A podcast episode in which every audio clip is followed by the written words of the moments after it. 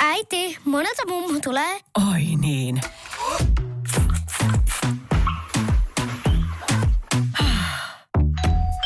Helpolla puhdasta. Luonnollisesti. Kiilto. Aito koti vetää puoleensa. Radio Novan päivän lounastunti. Nyt on taas sairasteltu joku tällainen, no, vatsapepe. Vähän kuumetta oli tuossa viikonloppuna ja nyt kaikki on ok. Mutta meidän perheessä oikeastaan ei pelkästään ihmiset ollut kipeänä, vaan myös kissa, Herra Pörri. Sillä alkoi tuossa viime viikolla oikeastaan nenä vuotamaan ja viikonloppuna sitten se oli aivan tukossa. Ihan siis silleen, että suu auki joutui hengittämään. Ja tämä on nyt toinen kerta sinä aikana, kun Herra Pörri on meillä ollut. Ja itse asiassa ihan vuosia en muista, että kuinka monta vuotta. Puhutaan ehkä, mitä mä sanoisin, vi- viisi vuotta suurin piirtein. Mutta siis tämä on toinen kerta, kun Herra Pörrillä on flunssa. Ja mulla ei ole kauhean mukavat muistot tästä ensimmäisestä kerrasta. Mä vein silloin Herra Pörrin Helsingissä aika lailla keskustassa. Ei ihan keskustassa, mutta aika lailla keskustassa sijaitsevaan eläinlääkäriasemaan, missä siis käytännössä todettiin se, mitä jo tiesin, että Pörrillä on flunssa ja sitten annettiin antibiootteja. Plus jotain testejä siinä otettiin myös. Ja flunssa lähti antibiootilla pois. Se oli hieno juttu. Mutta lasku, joka siitä tuli, oli lähemmäs seitsemänsataa euroa. seitsemänsataa euroa. Se oli kuuden ja seitsemänsadan euron välillä. Mä tiedän, että siinä missä ihmisen terveyttä, myös kissan tai minkä tahansa eläimen, lemmikkieläimen terveyttä ei pidä vähätellä. Ja kun kyse on rahasta, niin makso mitä makso, totta kai. Mutta hei, ihan oikeasti. Siis lähemmäs seitsemänsataa euroa. Mä sitten sain nyt tuossa viikonloppuna erään sairaanhoitajan, eläinten sairaanhoitajan numeron, jolle mä sitten soitin. Ja joka sitten sanoi ihan suoraan, että tietyt eläinlääkäriasemat, joiden nimeä nyt tässä kohtaa ei sanota, ottaa siis aivan riistohintaa. Ja hän antoikin sitten vinkkiä muista eläinlääkäriasemista. Ja yhteen sitten tällaiseen Pörri vietiin. Sinne ajoi puoli tuntia pois Helsingin keskustasta, mutta kannatti. Niin hyvää palvelua. Niin hyvää kohtelua, täydellistä ammattitaitoa, ammattimaista hyvää hoitoa. Ja tiedätkö mikä oli lasku? kuusikymmentäkahdeksan euroa. Pikkasen eri summa kuin tällä ensimmäisellä kerralla. Pörri sai käytännössä siis antibioottipiikin ja on jo nyt parempi. Ihan siis selkeä ero. Eli kannattaa ottaa selvää, koska ne hinnat todella vaihtelee. Kati kirjoittaa, että oi vitsi Niina, tulee mieleen niin tarina koiramme kevätkohtauksesta. Koira tuupertui mökillä juhannuspäivänä ja oksensi. Taju oli poissa kokonaan, voi kauheeta. No veimme tietysti eläinsairaalaan. Siellä sai adrenaliinia ja eläinlääkäri sanoi, että tämä olisi mennyt ihan itsestäänkin ohi. Okei. Okay. No johtui siis liiallisesta tuoreen heinän syömisestä. Juhannuspäivä. Taksasen mukainen neljäsataakahdeksankymmentä euroa. Hip hei! Totesin lääkärille, että ei sulla olisi antaa tälle mitään lääketieteellisempää nimeä, niin ei kirpaisisi niin paljon maksaa. neljäsataakahdeksankymmentä euroa. Olkaahan siis tyypit varovaisia näin keväällä, vappukin on tulossa, ettei iske kohtaus.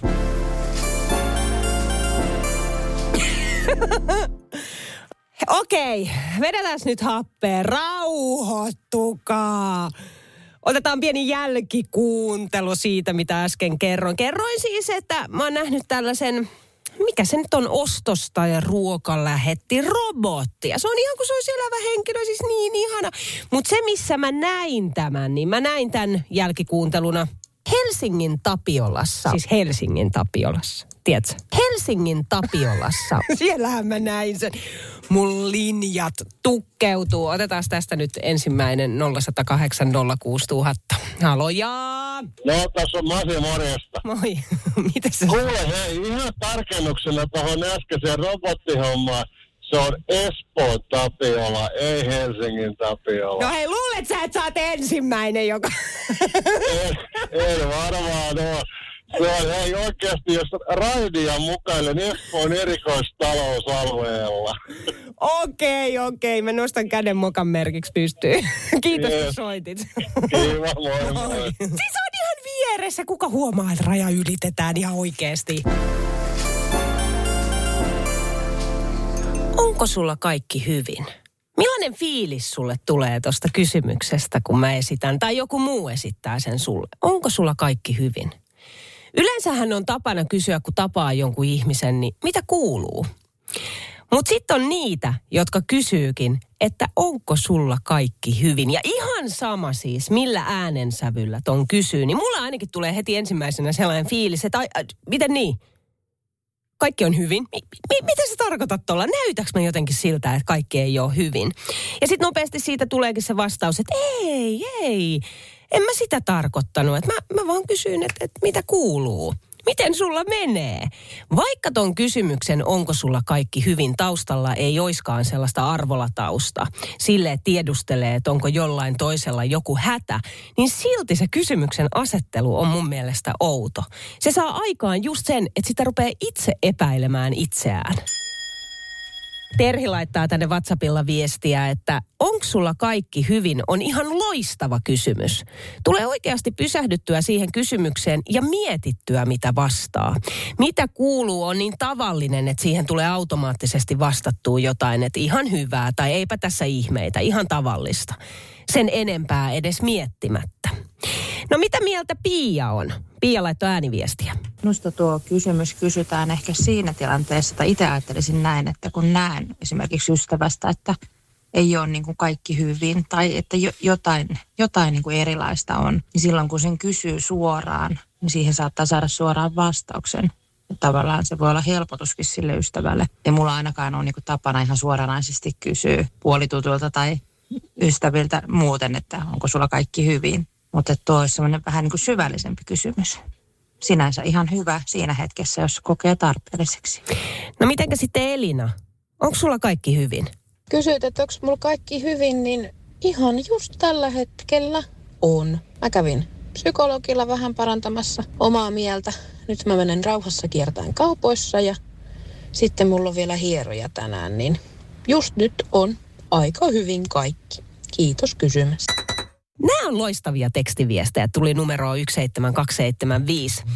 Ö, nimimerkillä tyhjä kysymys usein. Kun kysytään esimerkiksi, mitä kuuluu, niin se on vaan sellaista small talkia. Sitten jos alkaakin selittää varsinkin vähän kurjempaa kuulumista, siitä häkellytään, onkin kiire yhtäkkiä pois siitä tilanteesta. Eli monesti vain muodollinen kyssäri, johon todetaan, että joo, ihan hyvää kuuluu.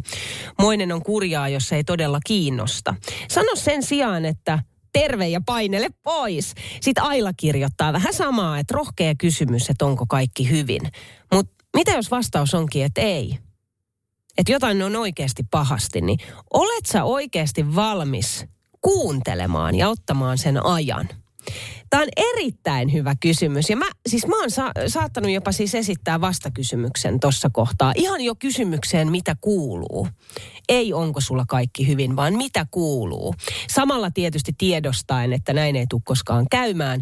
Eli haluatko oikeasti kuulla? Onko sulla aikaa? Vai onko sulla kiire seuraavaan palaveriin?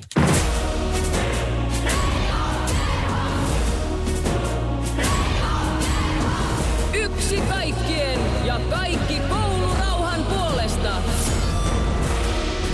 Radio Nova ja Reilu kerho. Nyt mulla on puhelimessa Oulusta ylikonstaapeli ja koulupoliisi Merja Rasinkangas. Moikka! No moi! Merja, siis kiva saada sut jälleen puhelimen päähän. Tästä on muutama vuosi aikaa. Mä en tiedä, muistatko, ollaan juteltu puhelimessa. Ja silloinkin itse asiassa Reilun kerhon tiimoilta puhuttiin siis kouluhyvinvoinnista ja koulukiusaamisesta. Kyllä, muistan hyvinkin. No sen jälkeenhän on tapahtunut paljon. On tullut koronaa, on tullut etäkouluja, rajoituksia. No nyt tällä hetkellä on Venäjän hyökkäys Ukrainaan. Eli paljon sellaista, joka saa varmasti aikaan ahdistusta, saa aikaan epävarmuutta. Miten sä koet, että miten tämä koko aika, tämä viimeinen pari vuotta näkyy ja vaikuttaa sun mielestä koulussa, lapsissa ja nuorissa? Kyllähän se näkyy ja ei tietysti ihan kaikkea voi koronan piikkiin laittaa, mutta, mm. mutta se kaikki se aika, mikä, mikä silloin korona alkuvaiheessa oli, niin tämä etäopiskelu ja sitten harrastuspaikkojen kiinni meneminen, niin nämä oli tietysti niitä ikäviä juttuja, jotka vaikutti monen lapsen elämään, että tiedän esimerkiksi, että monilla on jäänyt urheiluharrastus, pitkäaikainen urheiluharrastus pois sen vuoksi, että tuli niin pitkä tauko, että ei sitten enää aloittanutkaan. Mm. Mutta sitten myöskin tämä etäopiskelu oli se ikävä puoli, että tämähän lisäsi nyt näitä meidän koulupudokkaiden määrää, eli osa ei pystynyt sitä etäopiskelua siitä suoriutumaan, vaan tipahti tavallaan siitä matkasta. Ja nyt sitten ongelmana on tämä, että nämä koulupudokkaiden määrä lisääntyy meillä. Miten sitten koulukiusaaminen, sitä on ollut aina, se vaan muuttaa jollain lailla muotoa, niin onko tämä jotenkin tämä viimeinen kaksi vuotta lisännyt esimerkiksi koulukiusaamista? No sillä tavalla tietysti, että kyllähän tämä, tämä pitkään poissaolo niin sieltä koulusta kuin harrastuspaikoistakin ja piti olla sisällä ja muuta, niin tämä on lisännyt sitä semmoista levottomuutta lapsissa ja, ja se, se näkyy muun muassa ilkivaltana vapaa-ajallakin, mutta kyllä tätä kiusaamista, niin kuin totesit, niin aina on ollut ja tulee valitettavasti aina olemaan. Se on muuttanut muotoaan ainakin täällä Oulun seudulla sitten ja miksei käsitykseni mukaan koko valtakunnassa, että entistä nuoret ovat aggressiivisempia, väkivaltaisia ja se huoli, mikä meillä täällä Oulussa on, niin esimerkiksi nuorten alle kahdeksantoistavuotiaiden tekemistä rikoksista, alle viisitoistavuotiaiden ikäluokassa, niin nämä on suur, reilussa kasvussa. Uh-huh. Oulun ylikonstaapeli ja koulupoliisi Merja Rasinkangas. Miten sä näet, että koulukiusaaminen on muuttunut näiden vuosien aikana? Millaista se on tällä hetkellä?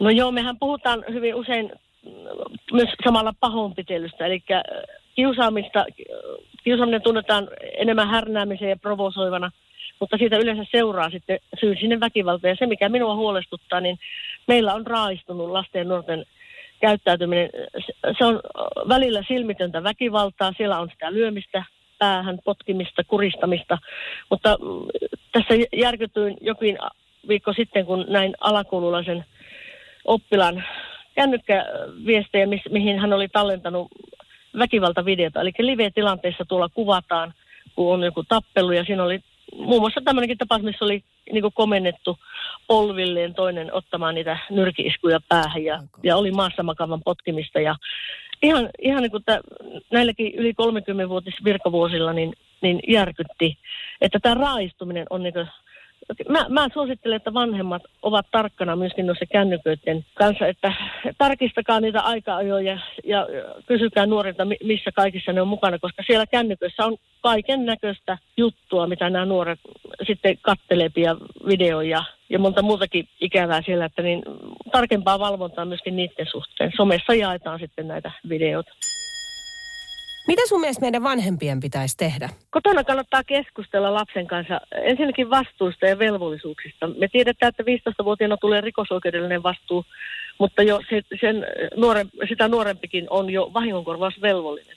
Ja nuoren kanssa kannattaa keskustella näistä asioista, että mikäli esimerkiksi tekee toiselle väkivaltaa tai muita ikäviä juttuja, niin niistä on yleensä joku seuraamus. Ja se ikävin seuraamus on tietenkin se, että siitä kirjataan rikosilmoitus, joka sitten jää meidän sähköiseen järjestelmään ja, ja nuorelle siitä voi, voi tulla sitten haittoja tulevaisuudessa. Mutta empatiakasvatusta pitäisi olla ihan ilman muuta. Lapset tarvitsee paitsi niitä rajoja, niin sitä läsnä, aikuisen läsnäoloa ja syliä ja sitä huolehtivaisuutta. Ja kuunnella lasta ja nuorta. Niillä on paljon asiaa, niillä on paljon kerrottavaa ja mä oon aistinut ja mitä on kuullut opettajiltakin, että lapset ovat monesti ahdistuneita. Niillä on varmasti kerrottavaa. Eli vanhemman pitää aktivoitua sen lapsen suhteen siten, että harrastaa vaikka yhdessä jotakin ja, ja keskustelee ja puhuu näistä asioista asioiden oikeilla nimillä. Oulun ylikonstaapeli ja koulupoliisi Merja Rasinkangas. Jos on nyt sellainen tilanne, että sitä omaa lasta kiusataan tai jos ja valitettavasti kun, tälläkin hetkellä meitä varmasti kuuntelee sellaisia, jotka pelkää mennä kouluun. Mitä sä haluaisit sanoa heille? Ilman muuta siihen pitää puuttua ja koulu, koulunhan pitäisi saada reaaliaikaista tietoa. Eli lasta kannattaa aina kehottaa rohkeut, rohkeasti kertomaan sitä aikuiselle. Silläkin uhalla, että se kiusaaja sanoo, että mä hakkaan sut, jos kerrot jollekin tai huomenna kun kouluun sut pieksetään, niin näistä pitää uskaltaa kertoa rohkeasti aikuisille ja koulun henkilökunnan tulee siihen puuttua. Ja tarvittaessa koulu täällä Oulussa, ainakin kun me, me ollaan niitä päätoimisia koulupoliisia, ehkä valtakunnan ainoat, niin, niin meihin otetaan matalalla kynnyksellä yhteyttä ja me puutumme siihen sitten. Ja niin kauan puututaan, että se varmasti loppuu. Että, että se aikuisen puuttuminen siihen väliin ja, ja nimenomaan koulussa sattuneessa tapauksessa niin mahdollisimman nopeasti koulun henkilökunnalle, jotta se saadaan akuutisti, pystytään siihen puuttumaan. Ylikonstaapeli ja koulupoliisi Merja Rasinkangas, kiitos paljon. Kiitoksia. Tuottaja Nea-studiossa myös. Hello! Hei! Hei! Mä kutsuin sut tänne mm, studion sen takia hämmästelemään Elon Muskin uutta o- o- o- ostosta. Ei mikään halpa. Ei mikään halpa, mutta siellä ei ole pikkurahasta puutetta. Ei varmasti. Elon Musk on siis o- ostanut Twitterin. neljäkymmentäneljä miljardia dollaria, eli tämä on suurin piirtein neljäkymmentäyksi pilkku yksi miljardia euroa. Sellainen rahamäärä, mitä ei tällainen normaali ei. jantteri voi edes kuvitella. Ei, ei, toi on siis jotain ihan käsittämätöntä. Ja mä veikkaan, että tämä ei ole siis kalleimmasta päästä, mitä hän on niin. koskaan ostanut. Josta tulikin mieleen, että mikä on kallein asia, minkä sä olet ostanut? Ja minkä sä omistat. Ja nyt hei, tässä kohtaa ei saa sanoa asuntoa, mm. koska siis asunnothan mat- maksaa tosi paljon, siihen laitetaan ihan hirveästi rahaa, mutta tosi usein siinä on sitten se pankkilaina siellä takana. Mm. Sehän olisi ihanaa, että olisi sellaisessa tilanteessa, että ei tarvitsisi lainaa ollenkaan. Mä ostan olisi... tästä nyt käteisellä tämän asunnon. Siis täysin velkavapaa. Mä toivon, että mä oon joskus elämässä sellaisessa tilanteessa. Vielä mä en oo, mutta ehkä toivottavasti jossain vaiheessa. Mm. Mutta mikä sulla on? Ja sama ehkä auton kanssa, että jos oot ostanut sen silleen, että makselet vielä, niin sitäkään, sekään ei käy vastaukseksi. No, mulla ei ole autoa ikinä ollutkaan, mutta tota, tällä äkkiseltä, ja mulla on ehkä varmaan joku jenkkimatka. Että mä oon maksanut matkan jenkkeihin, niin sehän on tota, silloisen puolison kanssa käytiin, niin mun osuus oli varmaan jotain viiden tonnin luokkaa, että mitä mä maksoin siitä, niin se reissusta. On valtavasti. Joo, mutta se on kokemusta, se on sitä muistoja. Se on niinku sellainen, että mä lähtisin sinne koska vaan, jos mä saan ikinä kasattua niin paljon rahaa itselleni. Ja se on niinku mahtavin kyllä ja varmasti kallein, mihin mä oon käyttänyt rahani. Laita nolla yksi nolla kahdeksan nolla kuusi tuhatta WhatsAppilla vaikka viestiä, että mikä on sun kallein asia, jonka sä oot koskaan ostanut. Se todella siis voi olla mikä vaan. No, aika monella se on just matka. Mä, mm. mä luulen kanssa, että mulla menee niinku matkan puolelle. Just joku ulkomaanmatka. Meitä on kuitenkin viisi henkeä Kyllä. meidän perheessä, että se maksaa niin kuin jonkin verran, kun me lähdetään vaikka viikon reissulle. Sen takia me ei lähdetä kauhean usein viikon reissulle. Mutta tota, sit mä yritin hirveästi miettiä niin kuin kotoa jotain, mutta meillä on, meillä on arvoesineitä mm. ja muuta vastaavaa. Ne on taas sitten mieheni, joka keräilee näitä kaikkea, että mulla ei Kyllä. ole niin kuin... Jos erotaan, en saa niitä. Mutta lapset saa perinnöksi. Kyllä. Ja sitten itselläni on taas niinku perintöä. Mutta sitten, mm-hmm. mitä tulee tällaisiin niinku huonekaluihin ja muuhun, mä oon kyllä tosi pihi niissä. Että sit, sit mä ostan niinku halvimman Kyllä kautta. Mä Ikeas käyn ostamassa noita juttuja. Se on kiva. Mutta joo, mä luulen, että matka ja reissu se on mulla kanssa. Tänne tuli viesti, että Merjan ö, kallein asia ostos on valkoinen nahkasohva, kaksituhattakolmesataa euroa. Erossa se jäi minulle, ja hyvä niin. Mm. Meillä on itse asiassa sohva varmaan kanssa. Näin mä luulen. Öö, mä en nyt muista sitä hintaa kyllä, Joo. mutta useampi tonni, varmaan kolme viiva neljä tonnista kyllä maksettiinkin tosi pitkään. Sen jälkeen alkaa oikein ärsyttämään, kun mietin. Mutta kun mä oon tällainen, että et kun mä lähdin sohvakaupoille, Joo. niin mä löysin yhden tosi tosi kivan sohvan. Mä istuin siihen, oli se, se on tässä. Tämän mä haluan. Ja silloin se ostetaan. Ei, no itse asiassa ei, ei koska Lore katsoi hintalappua kaksitoista tonnia. Jonka jälkeen Lorena, että ei, ei, ei. Ja sitten mä istuin seuraavassa. Se on tässä. Tämä tuntuu hyvältä. Kahdeksan tonnia. Siis tiedätkö, niin kun, kun mä kattelen noita, niin, niin sitten on järki-ihminen kyllä. siinä. Joka ja se on ihan te... hyvä juttu, että on se mukana. On. Sitten tänne tulee viestiä, että kallein ostos on Michael Korsin laukku. Noin kolmesataaviisikymmentä. Mm. No mutta se on semmoinen, se on ikuinen. Joo, se kestää kyllä. Se kestää mun mielestä. Ja sitten tietysti, jos lemmikkieläintä, niin koira esimerkiksi neljätuhatta euroa. Rotukoira, oikein mm. hyvä ostos. On oikein hyvä ostos ja ymmärrän kyllä, että maksaakin. Mm. Ö, nyt muistin, kallein asia, jonka ehkä omistan, vaatteet. vaatteissa liittyen tuohon Michael Joo. Korsin laukkuun. Mä en ole itse ostanut tätä. Mä oon aikanani tehnyt silloin nuorena plikkana mallin töitä ja mä olin yhdessä näytöksessä sitten mallina ja siitä sitten jotain lahjakorttia tai muuta vastaavaa. Joo. neljäsataa euroa muistaakseni. Ihan tosi vähän, mutta silti. Äh, sain yhteen liikkeeseen, joka on täynnä Versacea, Dolce Gabbanaa, kaikkea tällaista. Ja minä sitten, tiedätkö, niin kuin lahjakortin kanssa iloisesti sinne liikkeeseen palkkaani käyttävään. Ainoa, mitä mä sain, oli sellaiset Dolce Gabbanan stringit. Mä omistan siis sen hintaiset stringit. Mut mä käyttäni, kyllä, oikeasti. Se on kallein asia, mitä mut löytyy niinku vaatteista. Eli neljäsataa euron narut. Nimenomaan. Narut, jolle ei hääpukuu lasketa. Ai niin, sekin maksoi tosi niin. paljon. Otto kirjoittaa, kuuntele tätä, tää on mun mielestä hieno. Auton ostin säästöillä käteisenä. kaksikymmentäseitsemäntuhatta. No siinä on saanut kyllä säästää. No sitten tulee myös viestiä Henkalta, että auto ostin käteisellä kaksikymmentäneljätuhatta.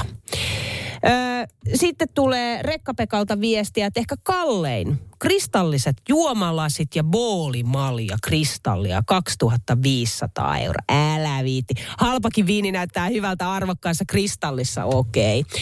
No sitten myös tulee ääniviestiä WhatsAppin kautta. Kallein asia, minkä olen itselleni ostanut, niin on sormus. Ää, mulla meni...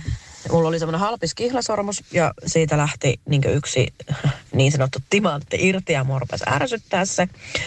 Ja mä halusin sitten niin kuin sen kihlasormuksen tilalle toisen sormuksen, mikä sitten on niin kuin ehjä.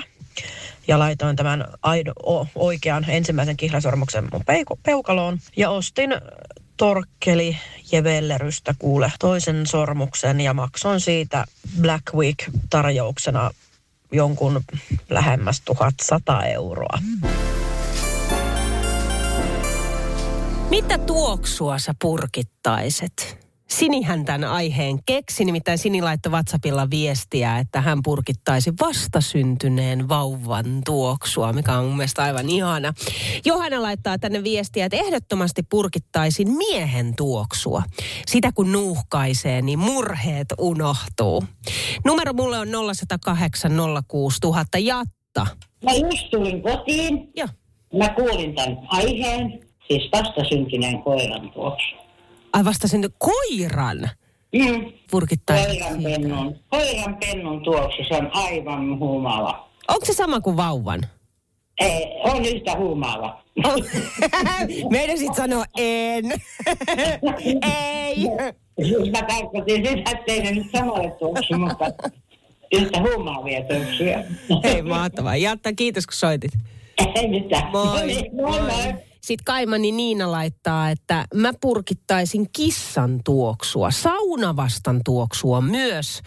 Sen ihanan tuoksun, jonka voi haistaa vain kesäyössä, kun on lämmintä. Sitten Nea puolestaan laittoi ääniviestiä. Mitä Nea purkittaa? Itsellä noista tuoksuista niin tallin tuoksu. Et kun on ratsastanut sen yli kahdeksan vuotta, niin aina kun ottaa kaapista jonkun taki, mikä on ollut tallilla päällä tai nuuhkii tallin jälkeen omia hiuksia, niin se on kyllä se mun mielestä se paras tuoksu. Mm. Sitten Kari soitteli numeroon nolla yksi nolla kahdeksan nolla kuusi nolla nolla nolla. Sä kyselit, että minkälaista tuoksua haluaisi purkittaa. Joo, miten sä purkittaisit? No purkittaisin, joillakin koirilla on tuossa silmiä yläpuolella siinä puolestavälissä ja otsan välissä, niin semmoinen ilmeisesti joku rauhanen. Ja se tuoksuu semmoiselle myskille. Ai jaa. Edesmennyt koirani, niin tuota, se oli todella niin kuin tuota, hyvä se tuoksu niin kuin sillä tavalla. Ja semmoinen rauhoittava. Että harmi vaan, ettei tullut silloin purkitettua sitä.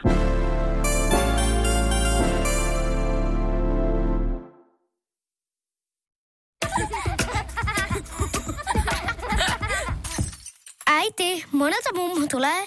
Ai niin.